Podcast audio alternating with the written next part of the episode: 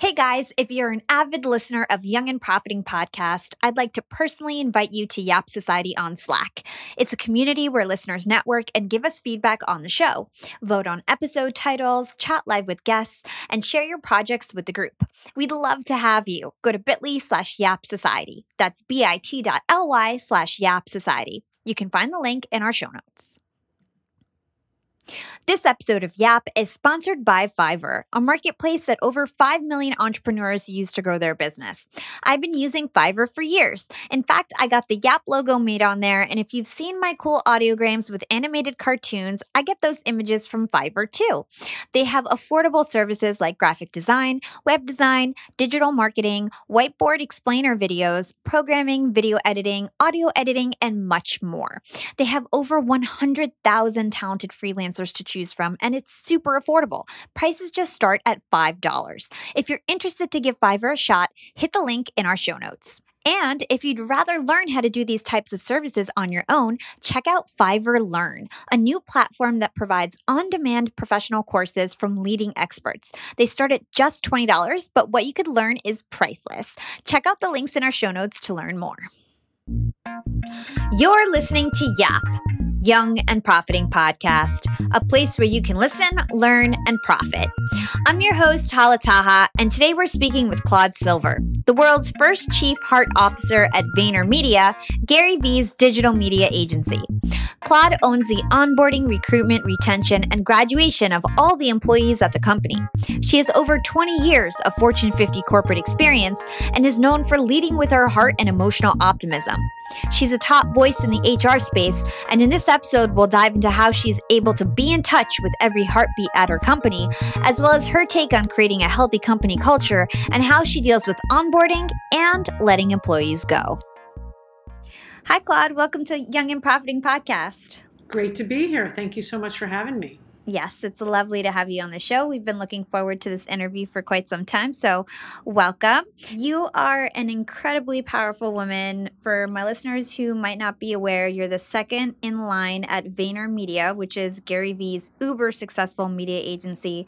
Could you start by telling us, as the first ever Chief Heart Officer, which is your title, what do you do and what do you consider as your area of expertise? Terrific, yes. So, as Chief Heart Officer here, my job is to take care of every single employee. And I consider heart as the central operating system of a human being, and human beings the central operating system of a company or a culture. Hmm. So I oversee everything that is normally called HR. We call it people and experience because, after all, that is what we're doing here people and experience. Mm-hmm. And I also oversee learning and development, D&I initiatives, culture initiatives, everything like that. So my job is all encompassing people operations, I would call it. I'm in the business of people, which I love so that is the job and i spend my day in a lot of one-on-one meetings getting to know people re-meeting people whether or not they're reaching out to me proactively or i reach out to them mm-hmm. i'm in leadership meetings we're trying to move the needle here there and everywhere whether or not that's in process or that's in training or that's in refining what it is we do that's what i'm doing that's very cool so, how would you say that your chief heart officer role is really different than a traditional CHRO? For one, I was never in HR. And so it would be really odd for me to say that I was actually a CHRO, having been a strategist my entire life. Mm. I want to honor all the CHROs out there because I didn't grow up in that way. I didn't grow up with rules and regulations and being compliance experts and whatnot. I grew up mm-hmm. in creative agencies working on awesome strategies on a global level. And so that's really kind of like base, right? The other way is that my job here, unlike a lot of CHROs, is the people. Mm. It is the people. In fact, the only job description I have and that I ever received from Gary is the following to touch every single employee and infuse the agency with heart. so that's the job description. And I figure out how to do that every single day because every day is different because I'm dealing with people and life. And what I'm looking at are patterns. I'm collecting a lot of information from people looking at patterns and then making changes or helping people connect the dots, remove roadblocks for themselves. So I would actually call myself or consider myself like an Uber coach mm-hmm. or a Sherpa, if you will.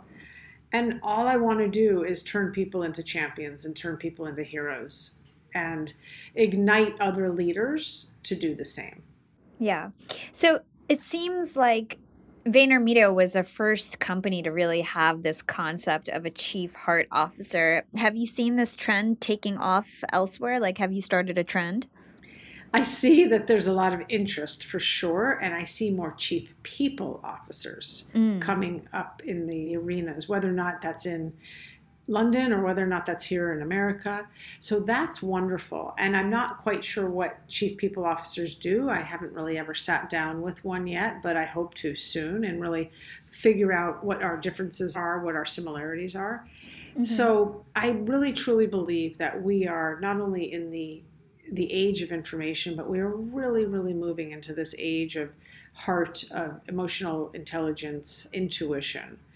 And with that said, I believe that humanity, and my hope is that we bring humanity back into our workplaces. Now, you can ask me, hey, Claude, was humanity ever in our workplaces? Mm-hmm. I don't know, but my mission is to bring it back, to spread this idea that it is not the brain and IQ which connects us. It's the heart and the EQ and connection and belonging which keeps us not only on our toes, it keeps us in community and keeps us wanting to strive to be better individuals and better as teams. Totally.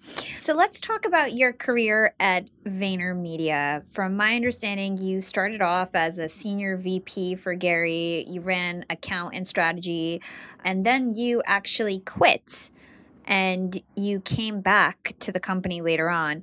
Could you just share that story with our listeners? You know, why did you initially leave the company and what made you go back? It's a great story. So, I had been doing strategy, as I mentioned, for a very long time on a global level. And a year into my career here at VaynerMedia, it just dawned on me that I, I literally lost the passion to do the selling. I just lost it.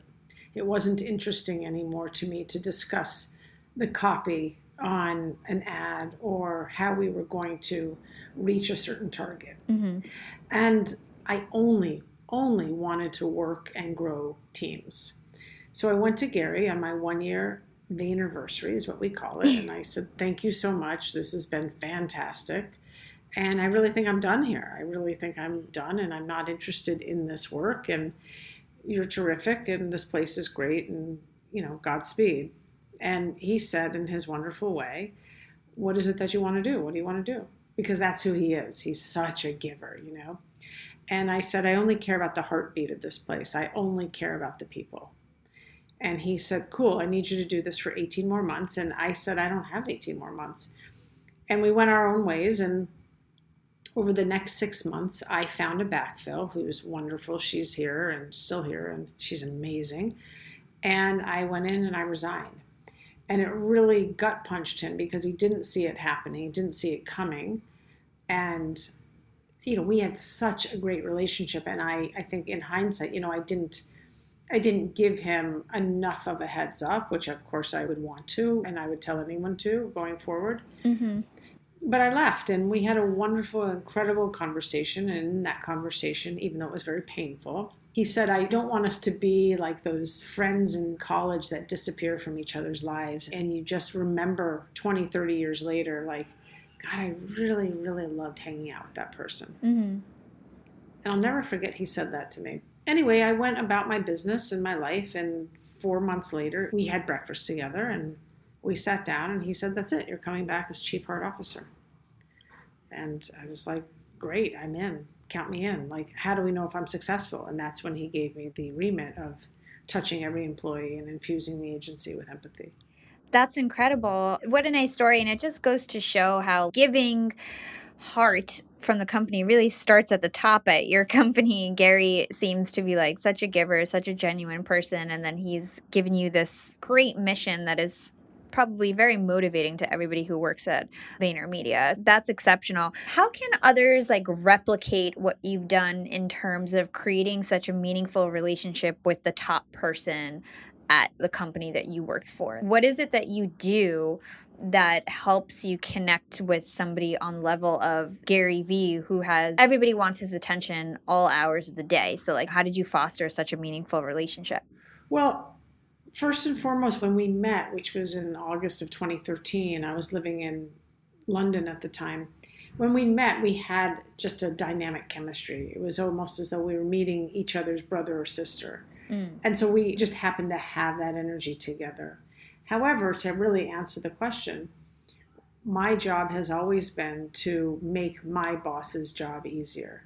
And how do I do that? How do I provide value? Is either by asking, anticipating, doing it, doing what I think is the right move, and then being told, like, yes, that was the right move more, or no, don't do that next time. Mm-hmm. And more importantly, giving that senior leader or that CEO information and that is literally what helps our relationship continue to thrive because my role was set up to scale him, period.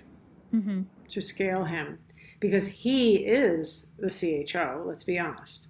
He's the CCO, he's the CEO, he's the chief operating officer, he's all of those things. It's his company. But you can't be in all those places at once. And we're at such a magnitude of people now. And when he gave me this role, we were already at a magnitude that what does he need? He needs information. He wants to know how are we doing? How is this culture doing? What is going on on the floor? What are people saying? How are people thriving? Are people being too subjective these days when it comes to creative reviews? You know name it. So giving your ceo or your c suite or your leaders information I think is the best thing you can do aside from taking things off of their plate. That's very good advice. Previously, you were just saying that Gary gave you the mission to be in touch with the heartbeat of every single person at the company. Based on our research, last we checked, you had about 800 employees. Is that about right? That's correct. So, how are you able to connect with every person? That's a lot of people. It's a lot of people. I have had to learn how to scale myself. And in scaling myself, I have to trust people to be their own culture champion, if you will. Mm-hmm. The thing about Gary and the thing about me is that we are not micromanagers. We trust first, we give trust first. And in doing that, I believe that allows people to spread their wings and take it upon themselves to inspire and take care of others. Hmm. I truly, truly believe that. We've been around 10 years now. There are people, employee one, two, and three are still with us. Hmm. There's a bunch of us that have been here four, five, six years. So, those of us that have been around for so long, we get it. We understand. We don't drink the Kool Aid, we drink the water. And in doing that, I can trust people to spread positivity, to spread the optimism, to spread collaboration and patience and gratitude and generosity just as I would. And I have an incredible team that does that, and that each person on my team oversees anywhere from 50 to 120 people. Mm-hmm. And what I mean oversees serves them, takes care of them. Yeah, you call those culture carriers. Is that what you're referring to?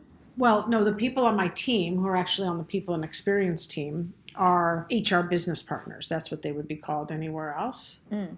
So I have them, but then the culture champions or the culture carriers are these other people that have spent enormous amounts of time already with Gary or with me mm-hmm. and get it. And I can trust them. And in fact, today, perfect example. Someone came in my office. He's been here 45 days. He's loving it. It's in the honeymoon period. and I asked him, has he met anyone else outside of his team? And he hadn't. So I wrote an email to 10 people I know I can trust. And I said, Hey, I want to introduce you to my new friend. This is what he does, so forth and so on. Please take 15 minutes to go on a walk, get a coffee with him. And already the emails came in Hey, man, I'll set up some time. Hey, I'll set up some time with you. That's amazing. Yeah. Right there is how I scale.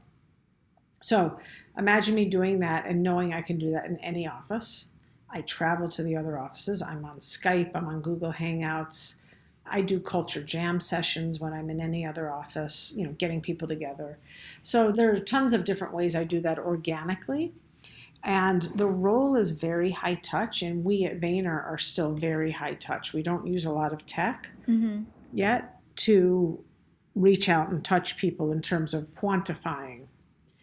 So, yeah, that's how I scale. And I mean, I'm always reaching out and saying hey to someone. Yeah. And, you know, I've listened to other interviews you've had and other things that you've said. And from my understanding, you really try to understand everyone's motivations and problems and dreams. And in summary, I think that you try to just keep everybody happy. And research proves that happy employees are more productive. You've also mentioned in past interviews that speed is the main KPI at your company. So, how does keeping employees happy, all the connections that you make, how does that actually move the needle in terms of productivity and driving business benefits for VaynerMedia? That's a great question. I think not only am I trying to keep everyone happy, I think the way I would say it is creating a culture of belonging and bravery is really what I'm doing every day. Mm-hmm. And within that culture, you can find fulfillment, satisfaction, happiness. Because I'm not able to keep everyone happy. That would be incredible if I could, but I can't. but I can I can make sure that people feel like they belong and they are recognized. And that goes a heck of a long way, I believe. And so when people first company, paying attention to what people are going through inside and outside of work, giving them growth and development opportunities, giving them at bats, all of those things inspire them to be the best that they can possibly be. They're learning hard skills and they're learning life skills. And because we're an empathetic lot over here, what is our main priority as an agency is to reach consumers in an empathetic way. Mm. There's a real synergy that goes on there. But bottom line, if you are good to people, they will want to work hard for you. And in working hard, that helps our bottom and top line. Totally. Something related to this is you've talked about the difference between time management and energy management. Could you explain that to our listeners? I sure can. So, time management is keeping yourself on schedule, knowing that you need to do five different big tasks throughout the day and you have an eight to nine hour day and you're going to have to fit all of that in and it stresses you out because yes more tasks some tasks take more time and we multitask and we get all out of sync we all do it. Mm-hmm. Energy management is different. It is being aware of what's going on inside of you, how you feel when you do what. When is your best time during the day to be most motivated? When should you have client calls because you feel alert and on top of the ball? When is it better to write emails? And that's you checking in with yourself. No one else can do that for yourself. Mm-hmm. I can help someone manage their time. That I can do. I can help someone with a task. But energy management is a wonderful way to become more self aware. Mm. And that really is like, okay, I'm going to give myself two hours to do this next task. And then I know I'm going to be really drained. So I'm going to get up. I'm going to take a walk on the High Line. I'm going to get a coffee. I'm going to go to lunch. You're going to reward yourself and what do those rewards do? They ultimately give you more energy. Oh, that's very interesting. I like the concept that you say, like, there's certain tasks that you're better at. For example, I've read in the past that at 4 p.m., 5 p.m., that's when you're most creative. So whenever I have something really creative to do, I always like block out my 4 to 5 p.m. slot. Wow. And email is something that a lot of people like to do like first thing when they get in and just knock it out so they're not distracted all day by it. So yes. very good advice. Cool, cool, cool. So there's a phrase that comes up a lot in relationship work and it's building the honey empire. Mm-hmm. what does that mean? Tell us about that. Yeah, the Honey Empire is really the ethos that we have behind putting people first. So, people, not profit. Another way I say it is kindness before KPI. So, honey is what is normally called soft skills. It's the emotional intelligence. It's the what I call life skills. It's the collaboration, communication, understanding that you work for a logo, understanding that this isn't about making yourself the hero, it's about making everyone the hero or the champion. That's the honey part. And that pays dividends to the empire. And the empire is the success, is the profitability, is the happy clients, is the fact that we've surprised, delighted, and touched our consumers. That's the empire. So honey comes first, though. And that is literally like the kindness, the sincerity, the radical candor, even the tough love, you know, that all is honey because chief heart officer. It sounds awfully sticky and sweet doesn't it? It's not. That's my job is to be real with people. And that's mm-hmm. why i said it's not really to spread happiness. It's really to help people through their roadblocks identifying things about themselves that they want to get clearer on teaching self-awareness and in turn that then creates a stronger human being. Hmm. and a stronger human being is going to help this company be more successful yeah. So, apart from your work across the marketing and media ecosystem, you also co founded and served as managing director at Girls Adventure Out, which is a women's focused outdoor adventure enterprise. That's very different than, you know, your day job. so, how did you get involved with that and how does it help you in any capacity in your current role? Well, the funny thing is, I was coaching surfing 275 days a week. Oh, wow. Uh, days a year, I'm sorry. And so I was in the Pacific Ocean pushing people in cold, cold water all day long. And I'm coaching people here. That's who I am internally is a coach, I'm a cheerleader, a roll your sleeves up type of person.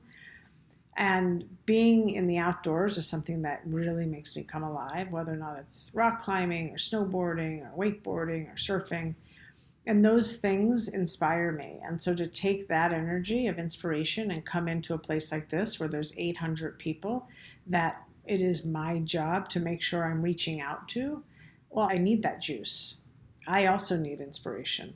And that's how i get it by pushing myself in certain ways by coaching other people outside of a you know, four walls type of place. So yeah. it's a real nice relationship yeah, and it probably gives you such like a full life to have both your career and then something that's more like passion related because you love the wilderness, right? Yeah, yeah, I love being outside. Let's talk about that a bit. So, when you were young, you decided, in your words, not mine, that you needed your butt kicked and you went on a 90 day journey in the wilderness. So, tell us about that story. What made you want to do that? What were you like as a young kid that you felt like you needed to have this journey to find yourself? Yeah, I was 19 and I had gone to university for two years. I wasn't doing well, I was going nowhere fast. I didn't have options for myself, I didn't have enough self love, quite frankly, and self confidence in my own abilities. Hmm. And I left after my sophomore year and I told my parents, I need to find the longest outward bound and I need to get my butt kicked. And I did. I found a 93 day course and it kicked my butt. It did, but it did so much more. I mean, it gave me confidence, it gave me physical strength, emotional strength. It taught me skills that I didn't know I even had inside of me. And ultimately it created a servant leader out of me and that is who i am today. So i'm so grateful that i knew enough i really did i knew enough to say to my parents i should not be going to school right now. This is not going to work out well for me. And that was a pivotal pivotal turning point in my life yeah, it's interesting. I also dropped out of college for a short period of time and went back. I did it to like work at a radio station, do all these like fun things. Mm. But I think it's important for my listeners to know it's okay to take a pause from school. Like you do not need to do college in 4 years. Like you can still be successful and not do college in 4 years and you might be more successful because you'll probably be more mature when you return, get better grades, whatever it is and actually be ready for schooling. So definitely keep that in mind if you're in college. You don't need to graduate in 4 years. Everybody has their own path. Switching gears a bit, something that's pretty well known about you is your sexual orientation. So, you came out as a lesbian when you were 22. At first, you weren't open about it in your professional life at work, but now you're very open about it. You speak about it all the time. So, how was that shift like, and how has being more open and transparent helped you as an effective leader? Young and profiters, they may call me the podcast princess, but I'm also the LinkedIn queen. I've been a LinkedIn influencer for six years now, and I teach one of the most popular courses about LinkedIn. And I love to teach sales on LinkedIn because when it comes to B2B sales, LinkedIn has got that on lock. LinkedIn is where all the decision makers are hanging out. There are 180 million senior level decision makers on LinkedIn and 10 million C suite decision makers These people are on LinkedIn and they're in the mode to buy. They're using LinkedIn for their buying journey to research vendors or sales reps that they might work with, to look up how to solve their problems, to learn from industry thought leaders. They are in the mode to buy, whereas on other platforms, they're in the mode to be entertained. You want to get them in the right mindset. You want to cut through the noise with LinkedIn ads. In fact, 79% of B2B marketers rate LinkedIn as their top channel for paid media. And LinkedIn has the best targeting because they've got all these different inputs. People are putting their resume basically up on there. And so there's so many keywords that they can use to target the right decision makers so they can hear about how you solve their problems. And I've got a special gift for all you young and profiters who want to try LinkedIn ads. You can get a $100 credit. LinkedIn was super generous. If you want to make B2B marketing everything it can be and get a $100 credit on your next campaign, go to linkedin.com slash yap, Y-A-P. Again, if you want to claim your credit, go to linkedin.com slash yap. Terms and conditions apply. Young and profiters, we are all making money. But is your money hustling for you? Meaning, are you investing? Putting your savings in the bank is just doing you a total disservice. You got to beat inflation. I've been investing heavily for years. I've got an E Trade account, I've got a Robinhood account, and it used to be such a pain to manage all of my accounts. I'd hop from platform to platform. I'd always forget my Fidelity password, and then I have to reset my password. I knew that needed to change because I need to keep track of all my stuff Everything got better once I started using Yahoo Finance, the sponsor of today's episode. You can securely link up all of your investment accounts in Yahoo Finance for one unified view of your wealth. They've got stock analyst ratings, they have independent research. I can customize charts and choose what metrics I want to display for all my stocks so I can make the best decisions. I can even dig into financial statements and balance sheets of the companies that I'm curious about. Whether you're a seasoned investor or looking for that extra guidance, Yahoo Finance gives you all the tools and data you need in one place. For comprehensive financial news and analysis, visit the brand behind every great investor, yahoofinance.com, the number one financial destination, yahoofinance.com. That's yahoofinance.com. Young and Profiters. As you may know, I launched my LinkedIn Secrets Masterclass a little bit over a year ago. It was my first course. And so far, I've generated well over $500,000. And the best part is, I didn't have to figure out how to set up my mastermind subscriptions, how to do abandoned cart targeting, and all of that tech geeky stuff. I just left that all to Shopify. Shopify is the global commerce platform that helps you sell at every stage of your business. And if you're in that I need to sell more with less stage, Shopify Magic is your AI superpowered sidekick ready to whip up captivating content that converts. And it doesn't matter if you're selling digital products or vegan cosmetics. Shopify helps you sell anything anywhere from their all in one e commerce platform to their in person POS system. Stop those online window shoppers in their tracks and turn them into loyal customers with the internet's best converting checkout. I'm talking 36% better on average compared to the other options out there. It's no wonder Shopify powers 10% of all e commerce in the US, including huge global brands like Allbirds and Thrive Cosmetics. It took me a day to set up my Shopify store. I set up chat, took two minutes, and I was done. One month from thinking of the idea to implementation, a year later, I've made half a million dollars on the idea. That's what it takes in 2024 just a good idea and then utilizing a platform like Shopify that can help you make it a reality. There is no excuse these days. If you've got a good business idea and you think you'll be a good entrepreneur, you don't have to wait any longer. You don't have to be super techy, and you never have to worry about figuring it out on your own. Shopify's award winning help is there to support your success every step of the way. Sign up for a $1 per month trial period at shopify.com slash profiting. That's all lowercase. Go to shopify.com slash profiting now to grow your business no matter what stage you're in. Shopify.com slash profiting.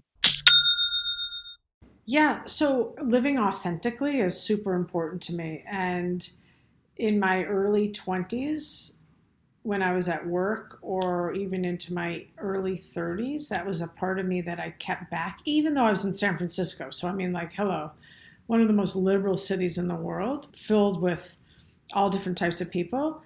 I didn't get the signals at work that it was okay to share that part of me. Mm-hmm. And so I didn't, but I would after I left work.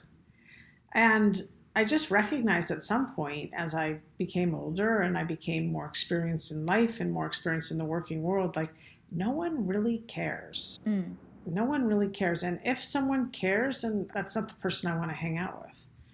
So I found that the more and more I started to share my whole self, people really found inspiration and appreciation with that. And then, of course, when I came to VaynerMedia, I was one of the oldest people here. That's the first thing. Mm. And I was already at a place where I was like, well, I'm just me. So, hello.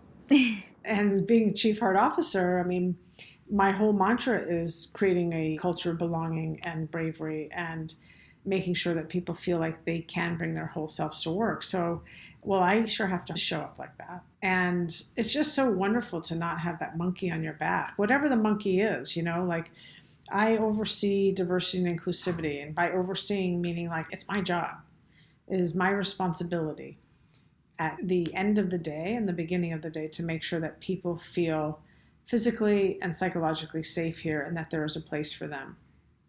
And that means whether or not it's race, ethnicity, religious, sexuality, seen and unseen handicaps, diversity of thinking, like that is what I'm doing and what I'm looking at every day. And I have to walk that walk. Mm-hmm. And I do it. It's not a second thought. I don't think twice about it. And I haven't for years and years. So my recommendation is remember, no one really cares. People are very consumed with themselves. Mm-hmm. And so just do you. And in being you, you're going to lighten your load by tenfold and just be a happier person. Yeah, that's wonderful advice. I totally agree. Previously, you lightly mentioned these unseen disabilities, and I know that you struggled with dyslexia when you were growing up. You had to take the SATs three times, for example. And there's lots of famous people who have dyslexia too, like Tom Cruise, Richard Branson, who's the founder of Virgin Atlantic, but they credit dyslexia for their success.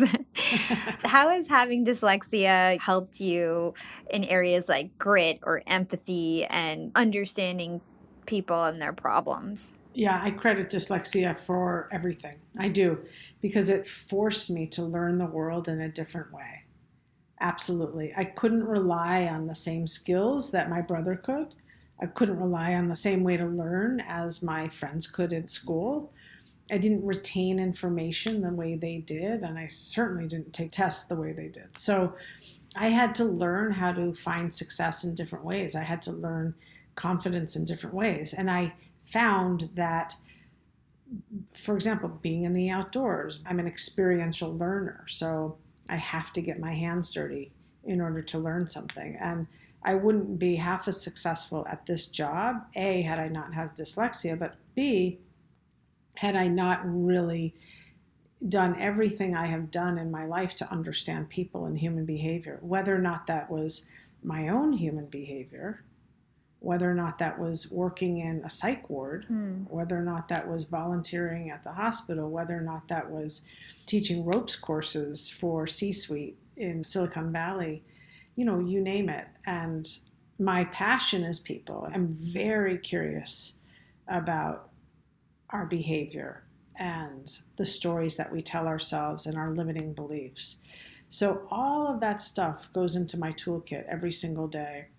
And again, had I not had to learn a different way of seeing the world, I wouldn't be here. And my secret sauce is that I'm able to identify patterns very quickly, mm-hmm. and that helps my intuition that much more. That's very interesting. The thing that really stands out for me in this conversation is that your weaknesses can very often become your greatest strengths. And I see that time and time and time again when I have conversations with very successful people. It's often what you think might be a weakness, it turns out to be something that really helps you along the way. So, very cool.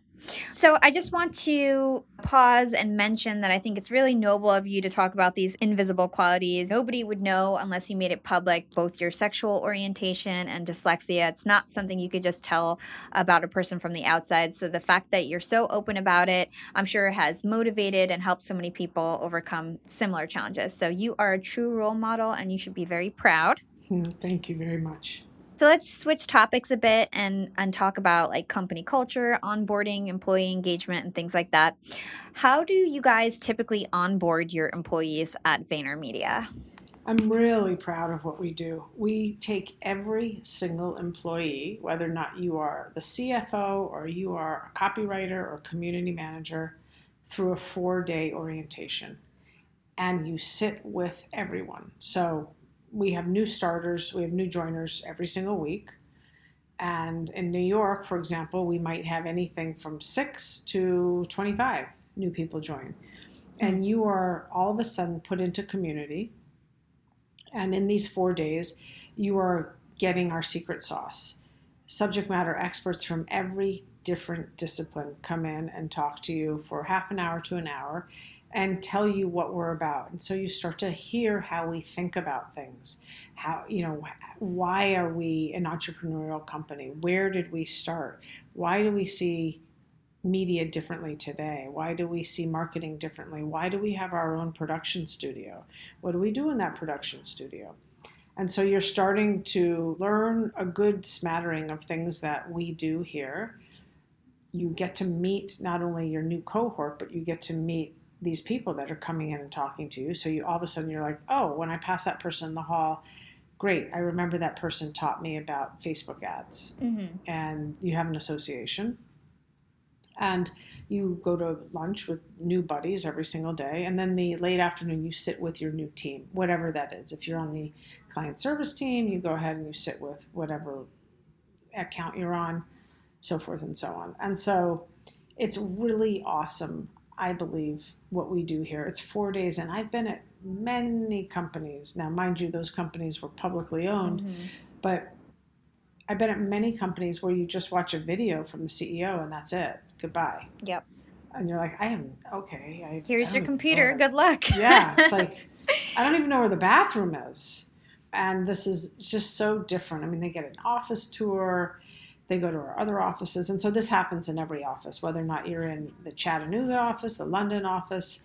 It's soon going to happen in our Singapore office. So very, very stoked on that. And it, my team oversees that because it is about people and experience. And then we bring in these subject matter experts. And, you know, I'll spend a half an hour with them on culture and what is a CHO and what do we do and why is it different and how you're going to work with me and how you're going to work with the team and what do you do if you have a need and so forth and so on.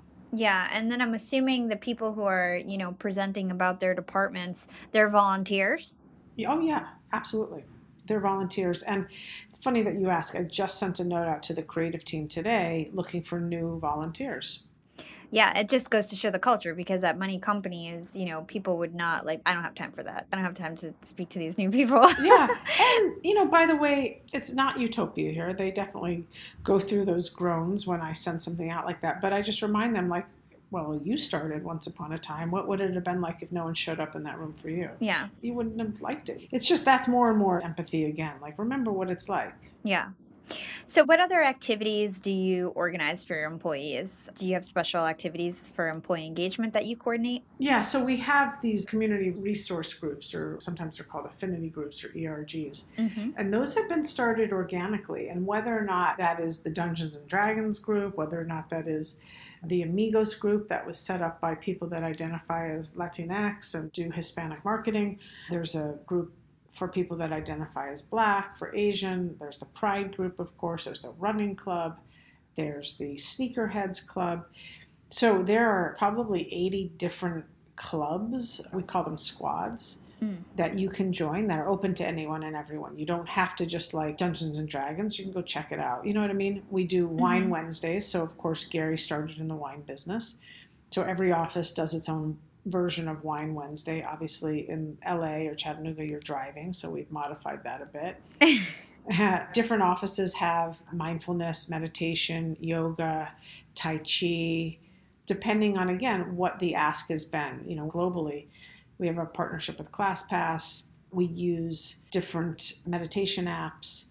So there's a lot. There's a lot of trainings. We have lunch and learns from all of the platforms we have people come in and help people understand their student loans and all that stuff. So we look at the holistic human being, quite frankly, and find ways in which we can aid and really reach out and touch those different parts of a human because it's not just when you come in here at nine and when you leave here at six. I mean, life is more than the working day. Young and profiters. Yap Media is growing so fast. I have 10 open roles just this month. In the past, it would take me so long to find hires. I have to go on all these different job sites. I have to create my own skills assessments. That's why I let Indeed do a lot of this heavy lifting for me. Indeed is the powerful hiring platform where I can attract, interview, and hire all in one place. Indeed has things like skills assessments, where when we have specific roles, we can find an assessment that matches that role and we can make sure they have the skills that we need. Then I can focus on culture fit. I can make sure they're scrappy enough and are obsessed with excellence and do all the things that we need to do for them to fit in at Yap. And Indeed streamlines hiring with powerful tools like Instant Match. An Instant Match basically matches you with candidates as soon as you put up a job post with people who are qualified right away. It's instant.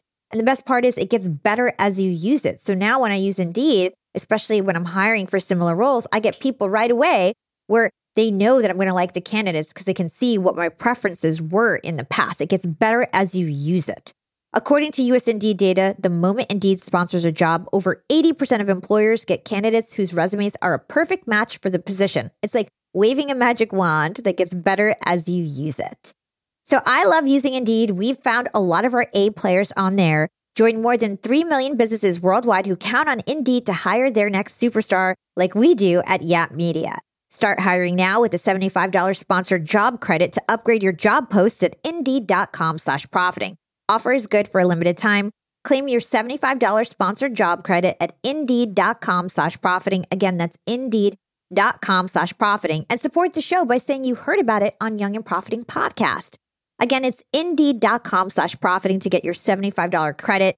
Terms and conditions apply. Need to hire? You need Indeed. Totally.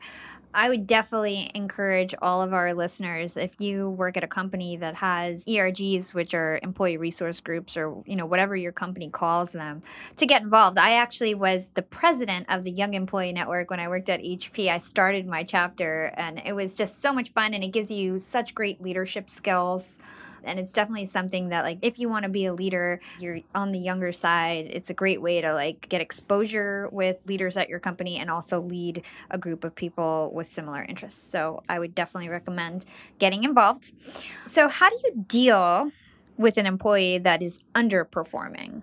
How do you have those tough conversations? Yeah so the way we do it here is a couple different ways. So what we are really encouraging our managers and leaders to have very candid feedback meetings in their one on ones.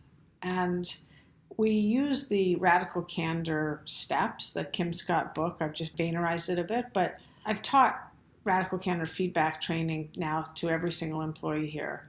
And now we're going through it again. And so, what we're asking our managers and leaders to do is really find ways to give people professional, kind, very specific feedback frequently not waiting three months, not waiting until their annual review, certainly as immediate as you possibly can because people are looking to develop. Now, if you've ever been in a scenario where you are going and terminating someone and they all of a sudden look at you and say, I've never received this feedback, well, you'll know that that's pretty much the worst thing ever.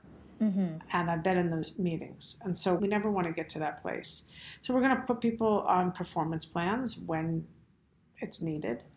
30 day performance plans with action steps. You check in on those people, and there might come a day where it's time to say goodbye because that happens. It's a business. And so that could be for poor performance, that could be for other reasons. And what we do on the back end, which I'm so proud of, is that because Gary's network is so vast and so far reaching, is in those meetings, we know if we're letting go of someone named Sam and Sam happens to really really love video or long form video, we may already say to Sam in that meeting, you know what, we can get you at least your first interview at Netflix, or we can get you into ABC for your first networking opportunity. Mm-hmm. So, the point of the story is we want people to stay here forever, right? That's just not going to happen. And so, we do our best to give people feedback. We do our best to grow and develop them and to really get them to the level at which we need them to be playing at. Sometimes it happens, sometimes it doesn't. Got it. Another topic that you're very passionate about is diversity and inclusion. I think that everybody has a slightly different take on that. So, what is your perspective on diversity inclusion and what are you doing at VaynerMedia to be more inclusive? Right. So, my perspective is if you're not thinking about this, then I would shut your doors immediately. I want to get to a place where we're not even using the word diversity, it's just the way it is, which is we live in a macrocosm where there are all different types of people. We need to recreate that in the microcosm, which are organizations. And as I mentioned before, diversity for me in creating a culture of belonging is the obvious diversity that we're talking about in terms of race, creed, ethnicity, so forth and so on.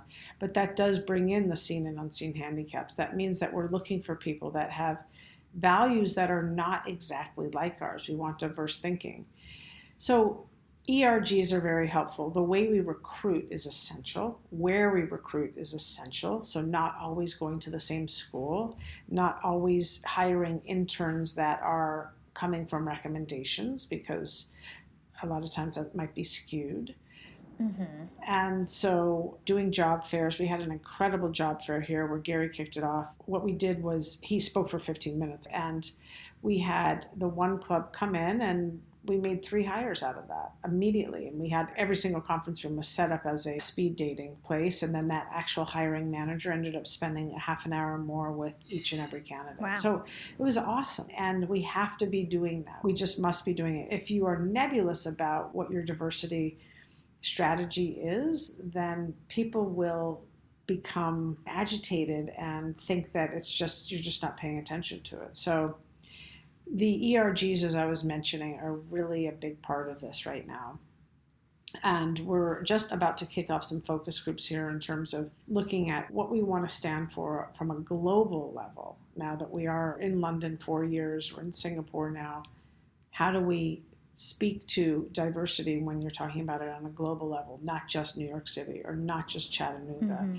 And it just goes way beyond the color of a person's skin, just way, way beyond. It's about the way people think, and that's essential. Yeah. Do you think that millennials or Gen Z think differently about DNI? I do from the amount of time I spend with millennials and certainly my two nieces that are Gen Z it's absolutely expected. I mean, in today's day and age, I think that millennials are people that probably don't see color as some of us see color or don't see difference as we see difference. Things are more fluid, and that's incredible. I mean, these generations that we're talking about are changing the world. You look at a tragedy like Parkland and you look at how those kids stood up to our government that is incredible. And of course, yes, in the 60s, and you had that generation speaking out. So every generation stands for something. And I believe that the generations that are here today are looking for purposeful work. They're looking for feedback and growth. They're looking for make me proud that I work here. And all of these things encompass making sure that we're bringing, as I said earlier, the macrocosm into the microcosm you know, there is such a work life meld now. It's not separate. And so how do you how do you look at that whole person? You have to acknowledge the fact that there is life before and after that 8 9 hour day and that people are getting engaged. Someone's mom is in the hospital, someone's cat died, someone got married, someone, you know, just ran the marathon. All of those things come into every single person's day mm-hmm. when they open the door here. So, a hot topic in HR is cognitive bias. And, like, you know, everybody's having cognitive bias training and things like that. Do you have any thoughts around that topic? And is there anything you want to share about how we should be aware of cognitive bias and what we should watch out for? The only thing I need to share is really the training is so essential. We all need to be educated, and to think that none of us are immune to bias or that I'm immune or you're immune is just really not true. So I think we need to bring more training in. I think it's something we need to do in our interview process as we look at candidates and do our best to see each and every person as equal because really there's no difference between me and you quite frankly. I'm just older you know? Mm-hmm. there's no difference between you and that person. I mean he grew up in connecticut and you grew up in charlottesville. So that's that part of being empathetic and understanding that we really are the same. We all have the same aches and we all have the same pains and we all experience very similar joys. So being real about that and then being real with the fact that we need more training so, what is one piece of advice that you would give to a millennial looking to succeed at work?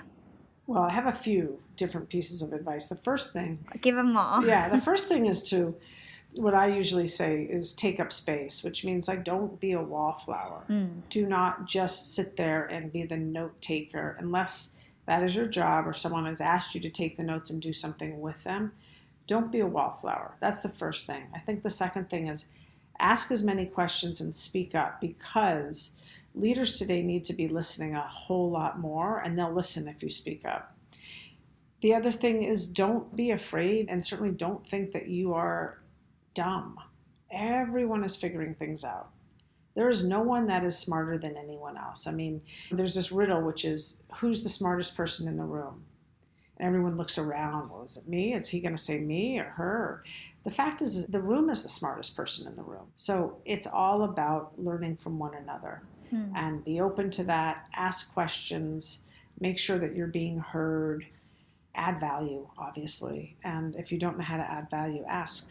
That's very good advice. I love that. Like, be big take up space, don't be a fly on the wall. A lot of the times, like especially if you're in a company where there's older workers, you might close off in certain situations or if you're in a certain meeting that has like higher up executives, well, you're there for a reason, so make sure that you bring your value to the table. So, great advice. So, Claude, this was a great conversation. Where can our listeners go to find out more about you and everything that you do? Yeah, thank you so much. I post a lot on LinkedIn, I post a lot on Twitter and Instagram, and I get back to everyone that writes me. It might take me a little bit of time, but I appreciate people reaching out. So, find me there. Awesome. Well, thank you so much. Thank you. Thanks for listening to Young and Profiting Podcast. If you enjoyed this episode, don't forget to write us a review on Apple Podcasts or wherever you listen to the show. Follow Yap on Instagram at Young and Profiting and check us out at youngandprofiting.com. And now you can chat live with us every single day on Yap Society on Slack. Check out our show notes or youngandprofiting.com for the registration link. You can find me on Instagram at Yap with Hala or LinkedIn. Just search for my name, Hala Taha. Big thanks to the Yap team for another successful episode. This episode on Yap, I'd like to thank everyone who contributes to Yap Society on Slack to make it a buzzing community. Elliot, Ari, Tank, Michael B, Mikkel, Jamie, Antonetta, Sebastian, and while I can't list all of you given the time, I do greatly appreciate each and every one of you. Thank you and see you on Slack. This is Hala signing off.